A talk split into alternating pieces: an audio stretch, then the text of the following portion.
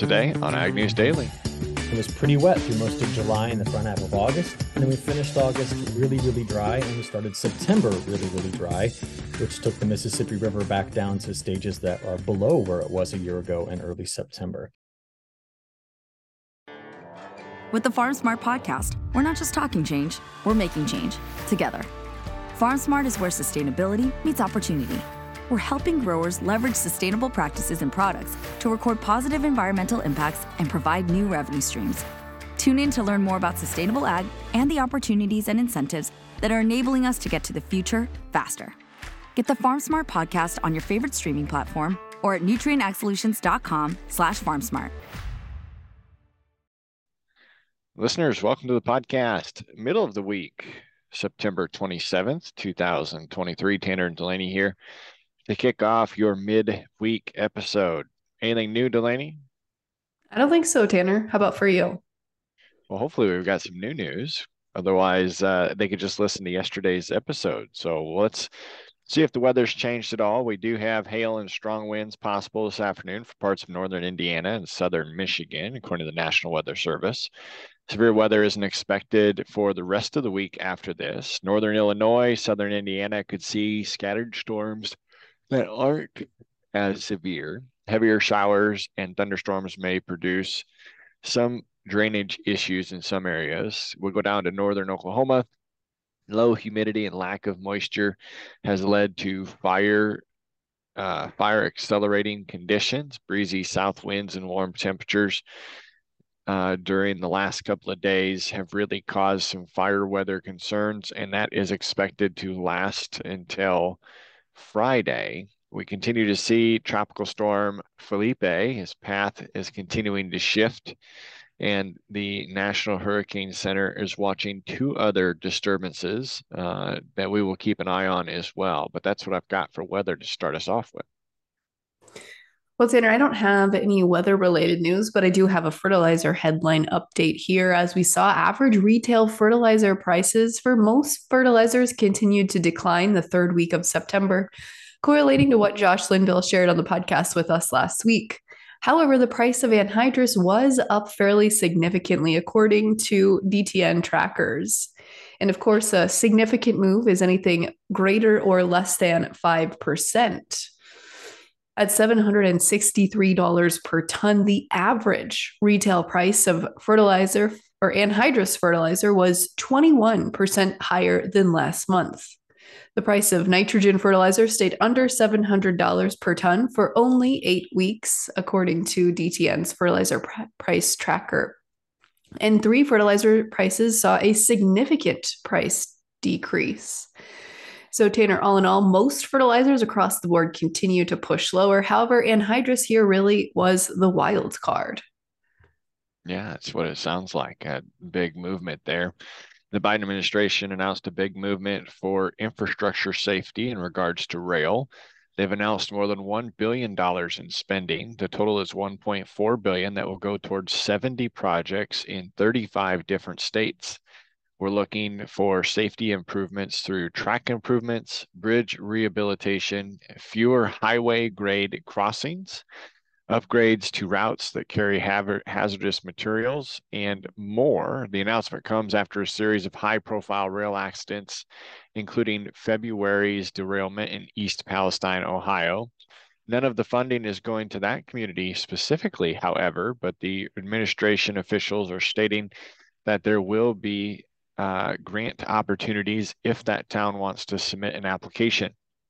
Notably, Ohio is getting more than $25 million in program funding. Nebraska will benefit from funding to modernize the Cornhusker Railroad with track improvements and grade crossing updates and rail car repair facilities. Select projects will also improve connectivity and reduce shipping costs throughout the entire nation. We're looking to increase resiliency to extreme weather and other obstacles, and ultimately work on supporting workforce development and reducing emissions. There are more than 200,000 rail crossings in the US, and that is what they're looking to make safer, Delaney. Tanner, you stole the story right out of my mouth. But uh, related to some other government headlines here, Rod Snyder, a senior advisor for the EPA, said on Monday at the Agricultural Business Council meeting of Kansas City's Ag Outlook Forum that the EPA was very close to finalizing a permanent ruling for the sales of E15 year round in eight Midwestern states by the end of the year. The request from the governors of Illinois, Iowa, Minnesota, Missouri, Nebraska, Ohio, South Dakota, and Wisconsin would be provided a more permanent solution for year round E15. He said the request is very technical and more technical than an emergency waiver and falls under a different mechanism of the Clean Air Act, where the governors were asking for these adjustments.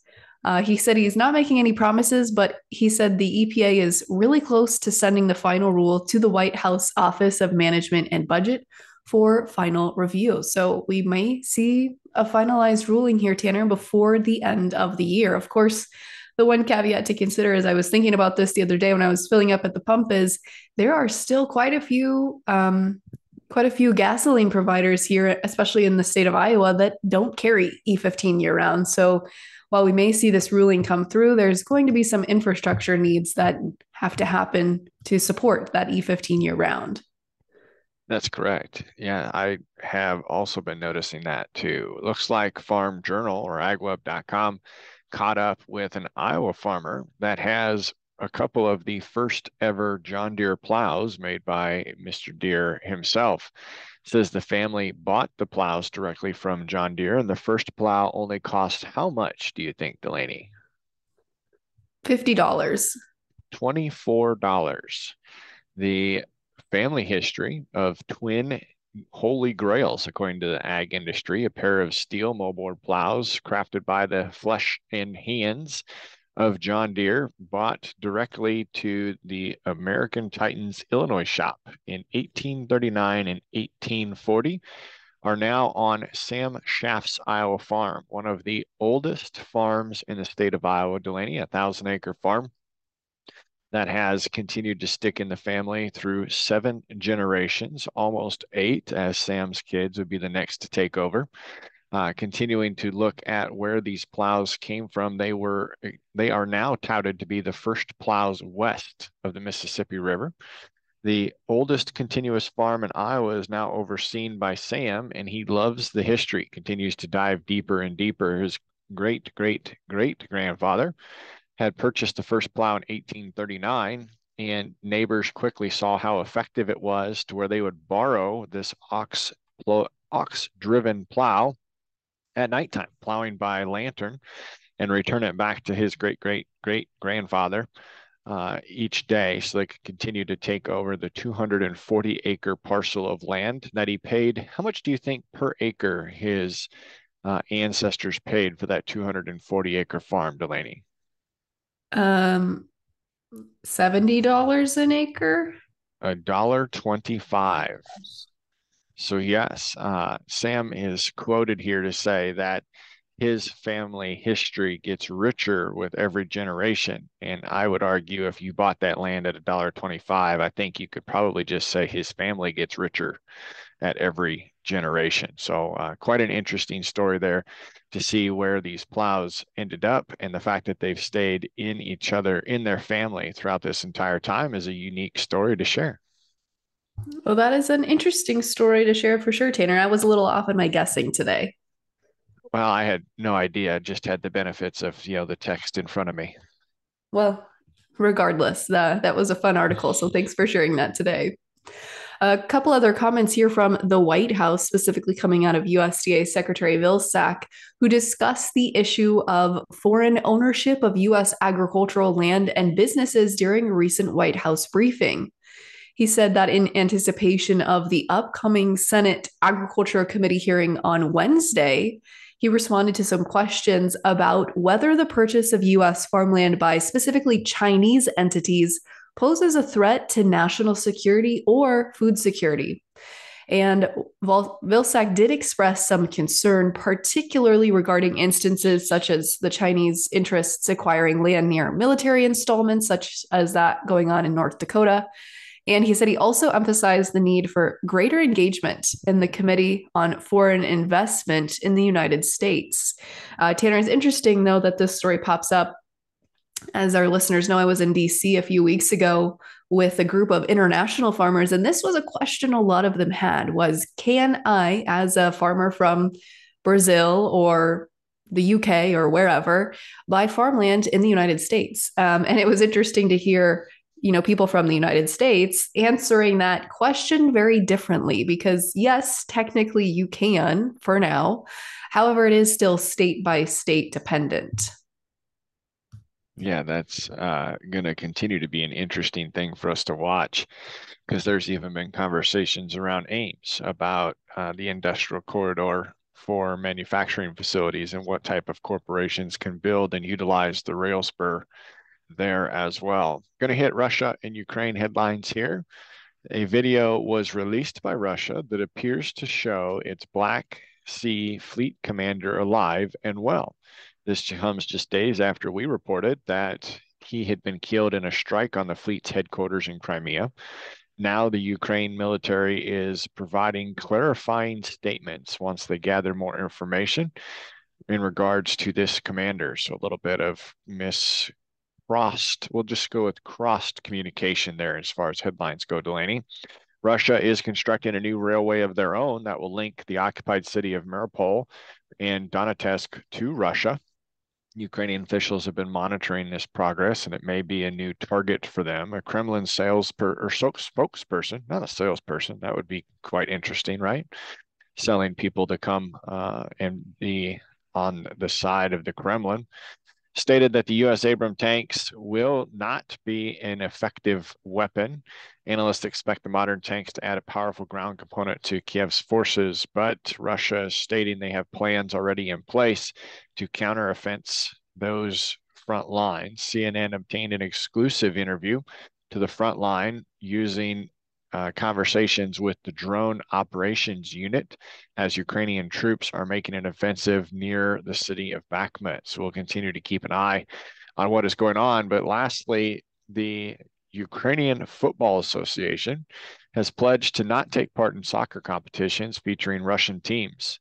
They decided to readmit the country's youth teams to European tournaments and asked for cooperation of other footballing bodies in taking the same stance against Russia's youth soccer program. I was quite surprised to hear that, Delaney, that they had uh, the desire to restart this program. But of course, if you can make life as normal as possible, why wouldn't you try? But that's what I've got for headlines today. Well, Tanner, and just another short headline there to add to the Russia Ukraine story. As you reported on earlier this week, of course, the ban for Ukrainian grain coming out of that area into uh, neighboring countries is lifted. However, countries from the EU's eastern wing on Tuesday called on the European Commission to continue to boost checks and set up more stringent rules about getting Ukrainian grain out of the country. But it does sound at least like those countries are now willing to negotiate a little bit with Ukraine to help them out to some extent. But uh, they're definitely doing it with more stringent regulations than maybe they previously were, Tanner. So that is the last little headline update I have here, aside from markets. What do you say? Let's see where they're at. Well, the overnights today certainly are looking a little bit more favorable than they were yesterday's, as the December corn contract is up a penny and a half at 481. New crop soybeans up four cents today at 1306 and three quarters. December hard red winter wheat down a penny and a quarter at 709 and a quarter. Spring wheat in the December contract up a penny and a quarter at 767 and three quarters. And Chicago December wheat down a penny and a half at 587 and a half. Tanner, as we look at livestock and where they ended yesterday, October live cattle shed $2.17 and a half cents at a buck 84.80.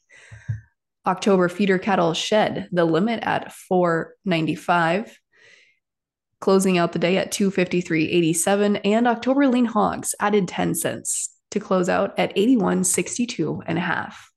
Tanner, as we head into the heart of harvest season, we are chatting weather today and what farmers can expect in the fields with Eric Snodgrass. With the Farm Smart podcast, we're not just talking change, we're making change together. Farm Smart is where sustainability meets opportunity. We're helping growers leverage sustainable practices and products to record positive environmental impacts and provide new revenue streams. Tune in to learn more about sustainable ag and the opportunities and incentives that are enabling us to get to the future faster. Get the Farm Smart podcast on your favorite streaming platform or at nutrienagsolutions.com slash farmsmart.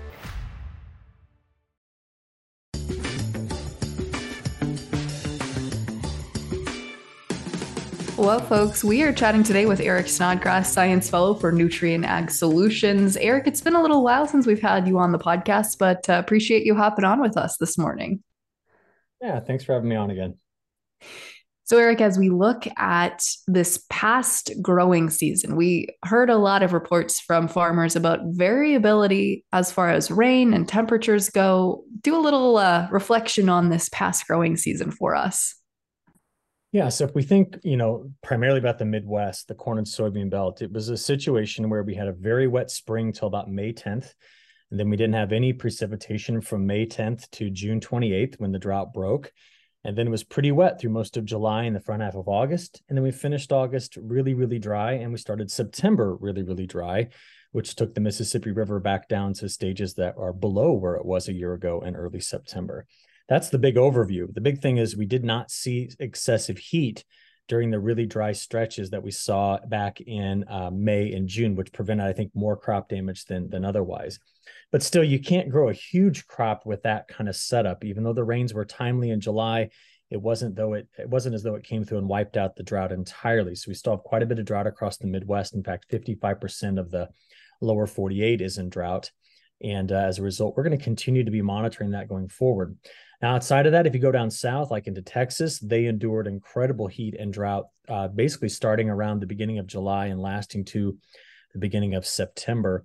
Uh, but outside of that, that was kind of the mainstay of what we saw. And really, what it was a result of was the repositioning of a Bermuda high, while an El Nino kind of built in the in the background and didn't fully engage in the pattern until right about now, actually. So yeah, that is uh, that summarizes what for a lot of folks was just a very chaotic growing season with a lot of hit or miss storms, a lot of folks missing out on rainfall that they needed, of course. And then when the rains did come in, some of them came in at three or four inches at a time. So this will be a year we look back on and try to assess what what we've gained in terms of seed technology and soil health improvements to kind of combat these type of weather events but at the same time we'll look at what could have been and then what it uh, you know what what we ultimately got and compare the two. Yeah that's definitely something that we're going to do is you know our growers and listeners reflect back as they look at the yield monitor and and take a look at the data they've collected but what does harvest look like going forward for the midwest? Yeah i think we're kind of in a pattern right now that i would call week on week off and what I mean by that is I don't see any large scale blocking features to shut the pattern down and leave it in one way or another. That could either be really, really dry or really, really wet. So for a lot in the Midwest, even though there's a pesky upper level low that's going to move across Illinois today over in Indiana and Ohio tomorrow, um, outside of that, we're relatively dry while the West Coast is really wet. But then we look into week two. So, you know, really that, uh, let's call it the first 10 days of October, and we start to see better chances of rain coming back through the Midwest which means if you have a harvest window open up, you just need to take advantage of it. I don't see any major cold to start October, but usually when we have an El Nino building, at some point in mid October, we get a pretty good, you know, outbreak of colder air that'll come through. Will that happen this year? There's some indications that it will, but it may not be right away. Maybe past the middle of the month in October that we get that, but that would be right on time for our first frost. And to be honest, because of how quickly the crop matured and then how quickly it dried down, there's not a lot of people that are worried about an early frost event this year compared to previous years. So I would just make a recommendation that when the window's open, uh, just go after it because it might close up the next week and chase you out of the fields for a few days. Eric, when we look at the weather, larger weather pattern, you know, we were in a La Nina for quite some time, shifting into an El Nino now, but I've recently read some stories that the El Nino has been weakening as of lately. What does that mean? And are we actually in a weakening El Nino pattern? Well, a lot of times what people use to assess whether an El Nino is weakening is, in my opinion, the wrong thing. They look only at ocean temperatures. And remember, the ocean temperature pattern is the is the the result or the symptom to what the atmosphere is doing. So what I pay attention to are what the trade winds are doing, because ultimately every El Nino or La Nina event is a result of a change in the speed of the trade winds. And as I see it, we're right now expecting to continue to have this El Nino develop. It's not developing as fast as the Australians say it's going to develop, uh, but I do think that NOAA's got a good handle on it, probably somewhere around one and a half to two degrees Celsius above average in the ocean temperatures, which would indicate that the trade winds are going to be such that they're going to be weak and probably keep something called the MJO out into the Pacific Ocean. Now, what does all of that mean? I could rattle off these phrases and terminology all day long, but the result is this it tends to give us a bit more of an active, what we call subtropical jet. That's the one that comes from Hawaii, goes into California, Mexico, goes across the southern tier of the US, and then curls up the East Coast. It tends to later in the season split the polar jet. It tends to go over the Northwest, but then dive into the Great Lakes area, which tends to give us a much more active storm season farther to the south. So think south, mid south, part of the Midwest, part of the Ohio Valley, and then definitely in the southeast. And the Pacific Northwest tends to be drier than normal. We also tend to see more mild days than cold days, but El Nino years always have highly variable temperatures. So when you when we get to February and we say, well, what did winter look like? We would go back and we'd probably count up more mild days than colder days but we are expecting to get some really good shots at colder air, which are often controlled by other things like the polar vortex and stuff like that. I will say this if I got to dial it up how I want it, um, I like El Nino winters, especially because of the better chances of being more mild farther to the north into the middle of winter. And the reason for that is it prevents, you know, deep freezes in the soil early. Now, traditionally, we like deep freezes in the soil, but given our current soil moisture deficits, the longer we can keep that soil unfrozen, uh, like in Iowa, Wisconsin, parts of Illinois, the Dakotas, Nebraska, Minnesota, the longer we can keep it unfrozen, the better the chances are of getting some of that late fall, early winter moisture back into the soil so that we can recover and not have to worry about it going into next year. So that's my long winded answer to your short question as to what I think is going to happen based upon this current El Nino. Yeah, I appreciate that because it drew another question in my mind. We've reported a lot on the low river levels and what that's going to do for transportation issues, potentially both for grain and fertilizer. What's it going to take? Do we have a possibility of regaining the capacity of moving those goods down the river? Yeah, it takes quite a bit. Um, in other words, it, it, you know it took us most of August, the second half of August and most of September to get the river levels as low as they are. It's probably going to take another 30 to 40 days if we have persistent rains to bring it back up. This past weekend's rains are helping. We've already seen it stop its loss, but it's still hovering between about eight and 10 feet below low stage. Now, last year, it reached its lowest point in October and late October, October 20th, in fact. And I don't think that's going to happen this year. I'll tell you this I've talked to some folks that are down there in the Delta and then coming up to the mid mid South, and they're asking me, can we just get a hurricane, a slow mover that comes in and just fills it back up? And I'm like, if I could dial that up for you, I would. But uh, I think there'd be a lot of people that'd be unhappy that we just put a hurricane over that part of the country. But that would do it much faster. Uh, but I don't see that happening. The Gulf has been very inactive this year in terms of developing systems outside of Harold and Idalia. And so nothing's come up the gut of the Mississippi. So I would anticipate that most of October, you'll continue to talk about lower river levels but will it be closer to zero to five feet below low stage or closer to 10 feet below low stage? I'm favoring the closer to zero to five feet um, once we get into uh, you know mid October, which is when it really matters. So Eric, you mentioned that you prefer a El Nino winter. So walk us through what that El Nino winter for this year is going to look like. So I would tell you to watch out for a preferred storm track for these four types of storms. You ready? The first one's called, and it's got a great name, but it's called the Panhandle Hooker. It starts off in the Panhandles and it hooks into Arkansas and then heads over the Appalachian Mountains. That's a source region for low pressure development. That means a lot of wet weather south and mid south and parts of the Midwestern Ohio Valley. The second one is called uh, the Arklatex Low, Arkansas, Louisiana, Texas. It starts there, goes straight toward Paducah, comes up through Ohio, and exits New England. That again is a good storm to be bringing in quite a bit of moisture into some areas that desperately need it. You then have what are called your Miller A and your Miller B storm tracks. The Miller B starts off somewhere around Paducah, maybe over toward Lexington, and then goes straight off to the East Coast and heads north. And then the Miller A is a Gulf Coast system. Now, all of those, if you notice, are down south. During El Nino years, we tend to have fewer strong clipper systems which come out of Canada. And as a result, that's what tends to limit the repeat shots of colder air and tends to make them much more brief. But that doesn't mean we don't get snow. That doesn't mean we don't get winter precipitation. It just means that the polar branch of the jet stream at times might have to give way to a much stronger subtropical branch of the jet stream if this El Nino plays out as we're anticipating. That's interesting. I am going to take us out of the US though, because I want to start talking South America. Mm-hmm. Is the rainy season about to get started, or how are things looking over there?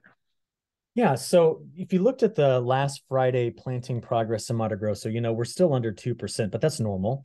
Uh, October is the big month for planting in central and northern Brazil. The problems in southern Brazil right now is that it's been extremely wet. We've had major flooding in Rio Grande do Sul. There's been flooding in parts of Paraná, Paraguay, Uruguay, northern Argentina. And I don't see that slowing down uh, in the near term.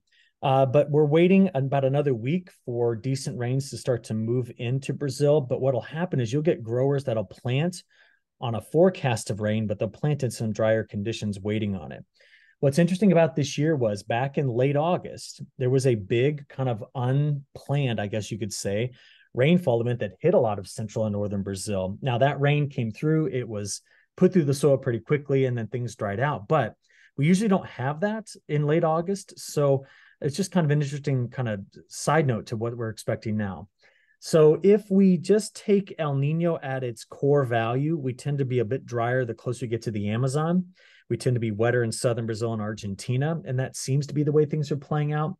But I know that Brazilians this year are going to want to plant very aggressively, regardless of ideal weather conditions, because they want to get the first crop in fast so that there's no compression to their crop calendar, meaning that they can start harvesting beans in January, really maybe even late December, but mostly in January, be done by early February, so that the safrinha crop is planted, which is mostly corn, as you know, so that they're not worried about what El Nino sometimes does in April, which is to slow the monsoon down early.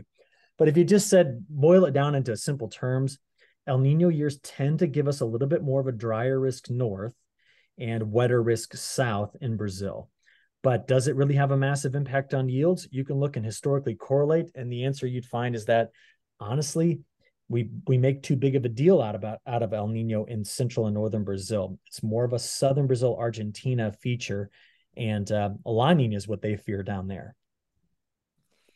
Eric, for those of our listeners who are not familiar with your newsletter or how to find you, uh, share a little bit of the resources that you put out there. Uh, the best place to go, and it's free. So just go to agweather.com. That's ag wx.com and go out there on your computer and what you'll find on that website right across the top is where you can watch i produce a daily video about the weather. It goes out on youtube. I have some forecasting tools on there a bunch of maps and then you can also sign up for my weekly newsletter. It comes out on monday midday. Just kind of get you ideas on the bigger picture things. Yeah it's all free. Nutrien just kind of puts it out there for us to consume. It's one of the biggest risk factors in uh, farming so we just want to make sure that we've got good information out there for people to consume. So yeah my video today by the way all about the flavor of this El Nino, just some perspective on what we think it's going to mean for this upcoming, uh, you know, winter time period for us and growing season for South America. Awesome. Well, we'll be sure to check that out. But Eric, thanks again for joining us today. Oh, you bet. Have a good one.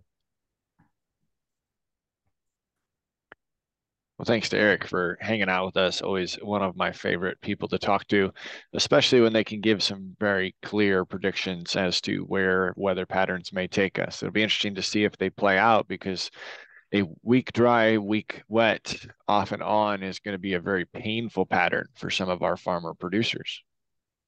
Absolutely. It's uh, going to be a challenging harvest ahead for some. So we certainly appreciate you listening to Ag News Daily while you're getting through this harvest season. Absolutely. But for today, what do you say? Should we let them go? Let's let them go.